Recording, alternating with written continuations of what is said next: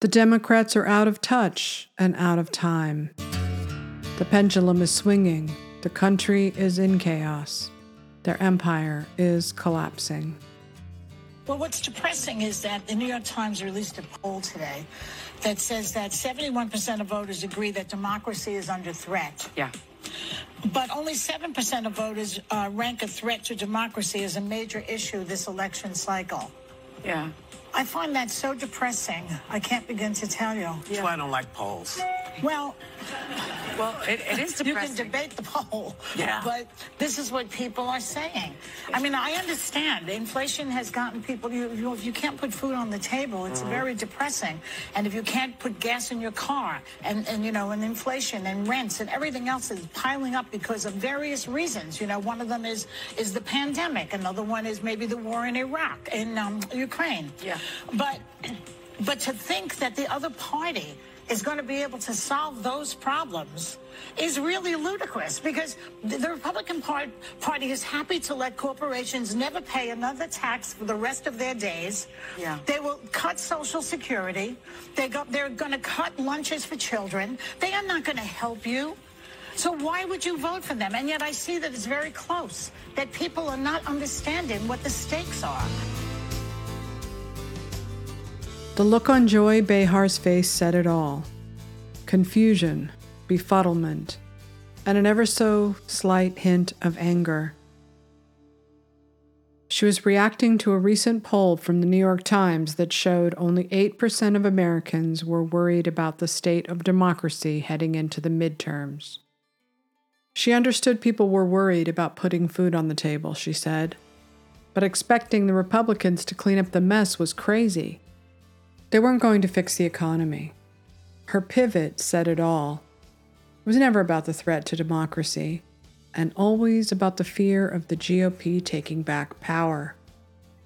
No sensible person actually believes that democracy will end on November 8th if the GOP takes the House and the Senate. Even Joy Behar doesn't believe that. They just want to fight with everything they have. Unfortunately for them, they don't have much.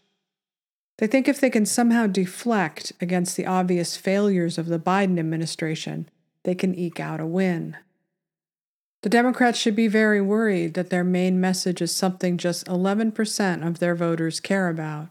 That means they are neglecting the majority. Is it any wonder the GOP has taken such a strong lead in the generic congressional ballot?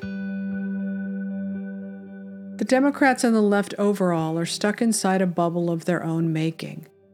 They have spent the last two years purging dissent, forcing journalists to abandon objectivity, to give them the headlines they demand, even going so far as to bully editors and publishers to fire any reporters who don't parrot the talking points of the Biden administration. Just look at how bad it was for Dasha Burns to report honestly on John Fetterman's obvious problem speaking in normal sentences. His wife demanded an apology from the journalist just doing her job.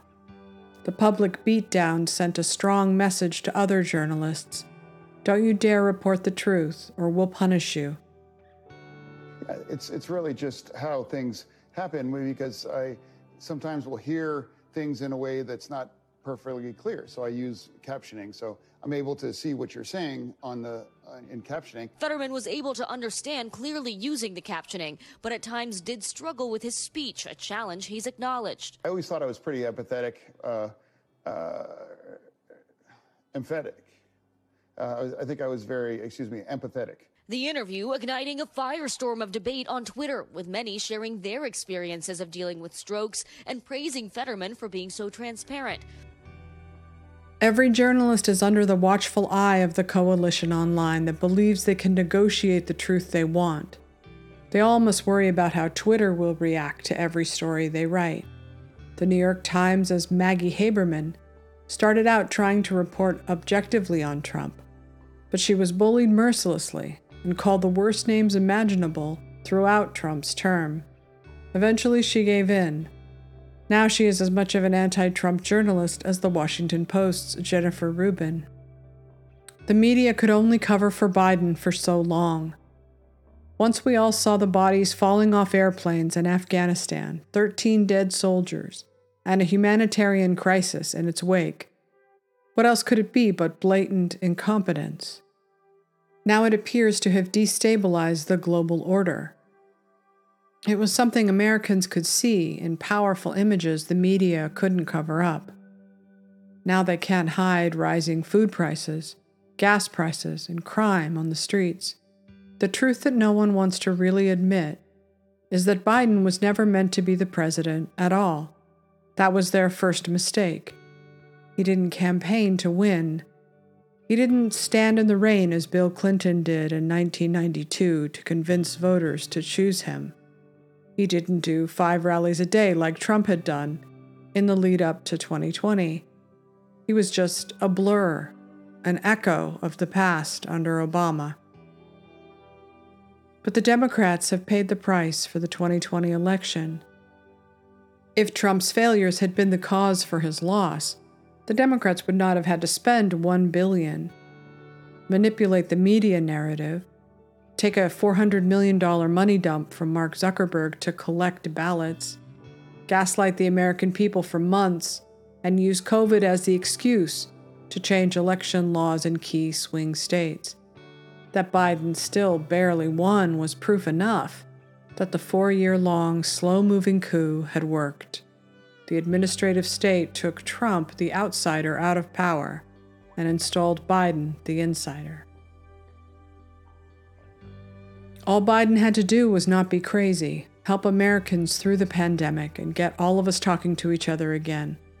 Maybe, they thought, he would have the guts to be a bulwark against the madness that has all but consumed the left. People like Joy Behar do not live in the real world. The more people like her instruct the Biden administration on what to focus on, the worse off the Democrats will be.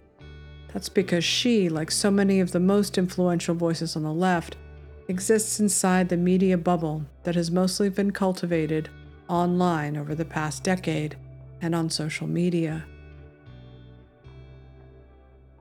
I was with the Democrats in 2008 when Barack Obama built his coalition on Twitter. It was all so new, so forward thinking. As the internet became the central hub for media and activism, objective news became a thing of the past. In its place, opinion blogs. It became less about what was happening and more about positioning. For Democrats, this all seemed great at first. We all came together as keyboard warriors to help Obama win his second term.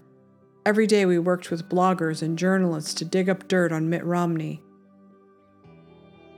Take the crumbs the Obama operatives dropped into our cage and run with them.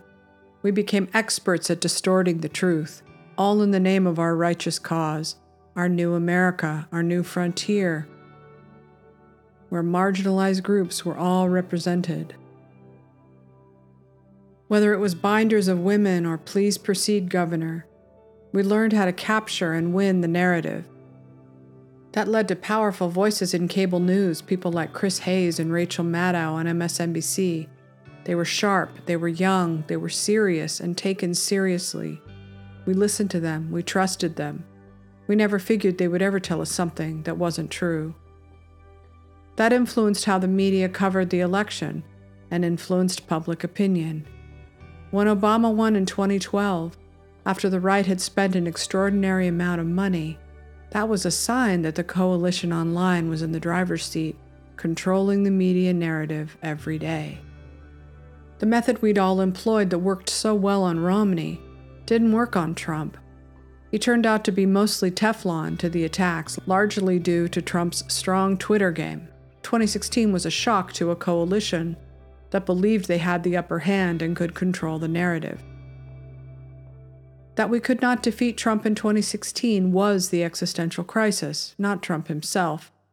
For a political party, a cultural movement, the Obama coalition had migrated all of their energy online and had become a very big small town. An algorithm shift on Twitter, just as Trump was taking office, meant that the most engaged tweets rose to the top of everyone's feed.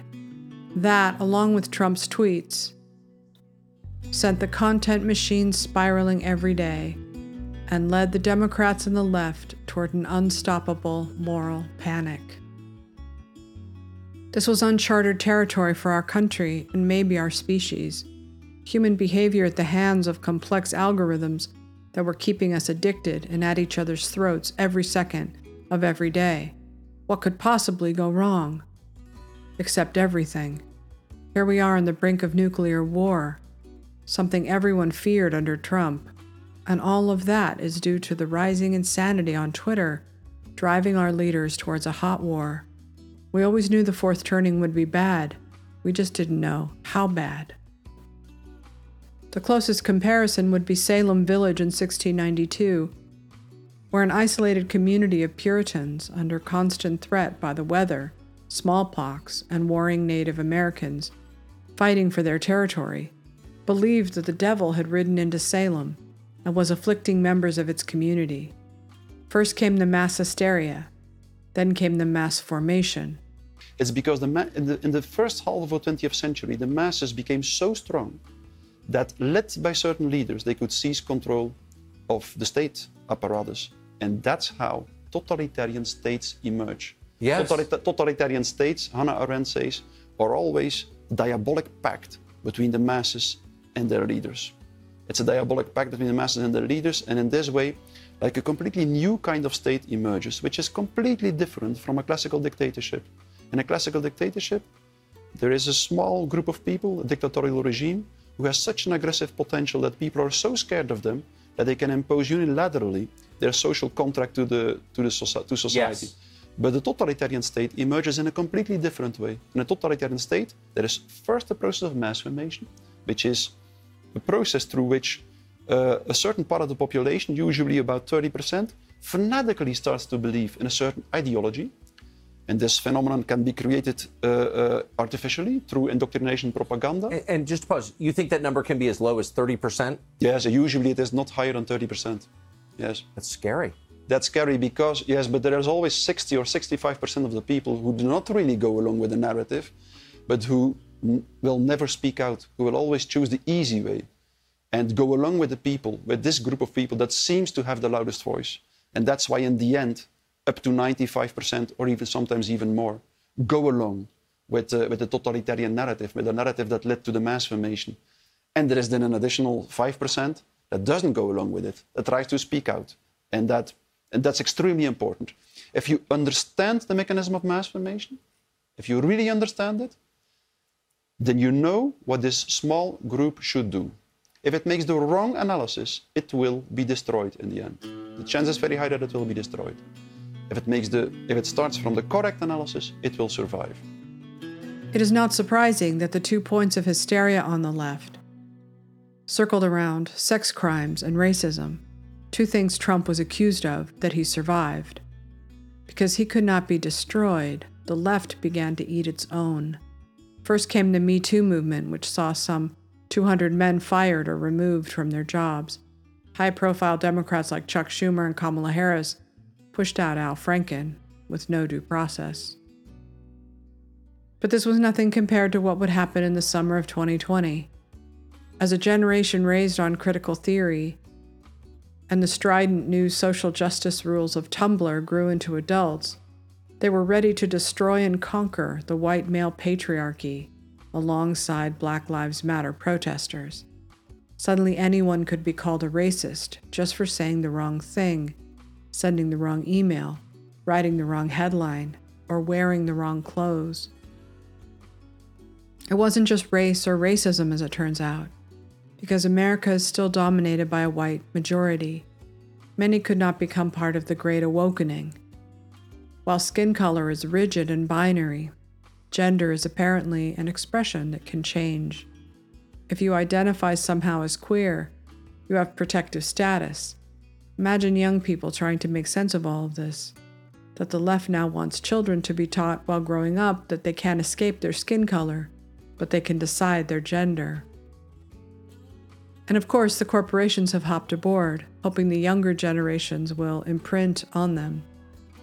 From Microsoft. For podcast listeners, we're looking at a banner of pride. a virtue signaling tweet by Microsoft that says, created by the LGBTQIA plus people at Microsoft. This flag represents 40 different individual LGBTQIA communities with one powerful graphic that reflects a message of unity, solidarity, and intersectionality, while making it available here on Git- GitHub for everyone to use and build on. Because Pride should be an open source. Learn about more Pride at Microsoft. And then the other tweet says an emblem of unity. This flag combines 40 different flags from LGBTQIA communities around the world, including abrosexual, aceflux, agender, abiamorous, androgynous, aroace, aroflux, aroromantic, asexual, bigender, bisexual, demifluid, demigender, demigirl, demiromantic, demisexual, gay MLM, Venetian, gender fluid, gender flux, gender queer, gender questioning, gray sexual, intersex, lesbian, maverick, neutros, non binary, omnisexual, pangender, pansexual, polyamorous, polysexual, transgender, trigender, two spirit, progress pride, queer, unlabeled. It all sounds so welcoming and heartfelt, but those of us who have been viciously attacked by the intersectional community know that these labels are both a way of identifying themselves as part of the protected groups online, but they are also weapons that they use to force others to go along with their ideology. There is no choice in the matter comply or else. There's no way out of this mess we're in on the left. We made this bed, we have to lie in it. College students and even those attending public schools are all being indoctrinated to become modern day baby soldiers, fighting to transform America into something that looks a lot like 1984. Even with Biden in power, they are still in a protesting state of mind. Everything we saw in 2020 will come roaring back the minute one thing goes wrong for them. The only way we get to 1984 is if we all become members of virtual America, which isn't America at all. It is a global sprawl that separates people into ideologically driven hive minds. We must all find a way to rage against the machine before we are swept away by algorithms. But voters can and should vote them all out of power now, while there's still time to rescue America from the grips of fundamentalism. The Democrats are lost. Without a major wake up call, they won't be getting a grip anytime soon. The GOP candidates might not be perfect, and they might not even represent your values, but they at least believe in the American dream. They believe in the founding principles of our country, based on opportunity. The Democrats have never really understood the problem with any of it. They have placated a movement that has led them to their own destruction. America continues to fracture, not left or right, not blue or red, but real life America versus America online. America is an idea, but it's also a place. It's a country with borders and states, neighborhoods and communities, cities and towns churches, parks, schools, highways, factories, and restaurants. We sometimes forget, those of us who live our lives online, that this America exists too. And it is this America that is about to vote with its feet.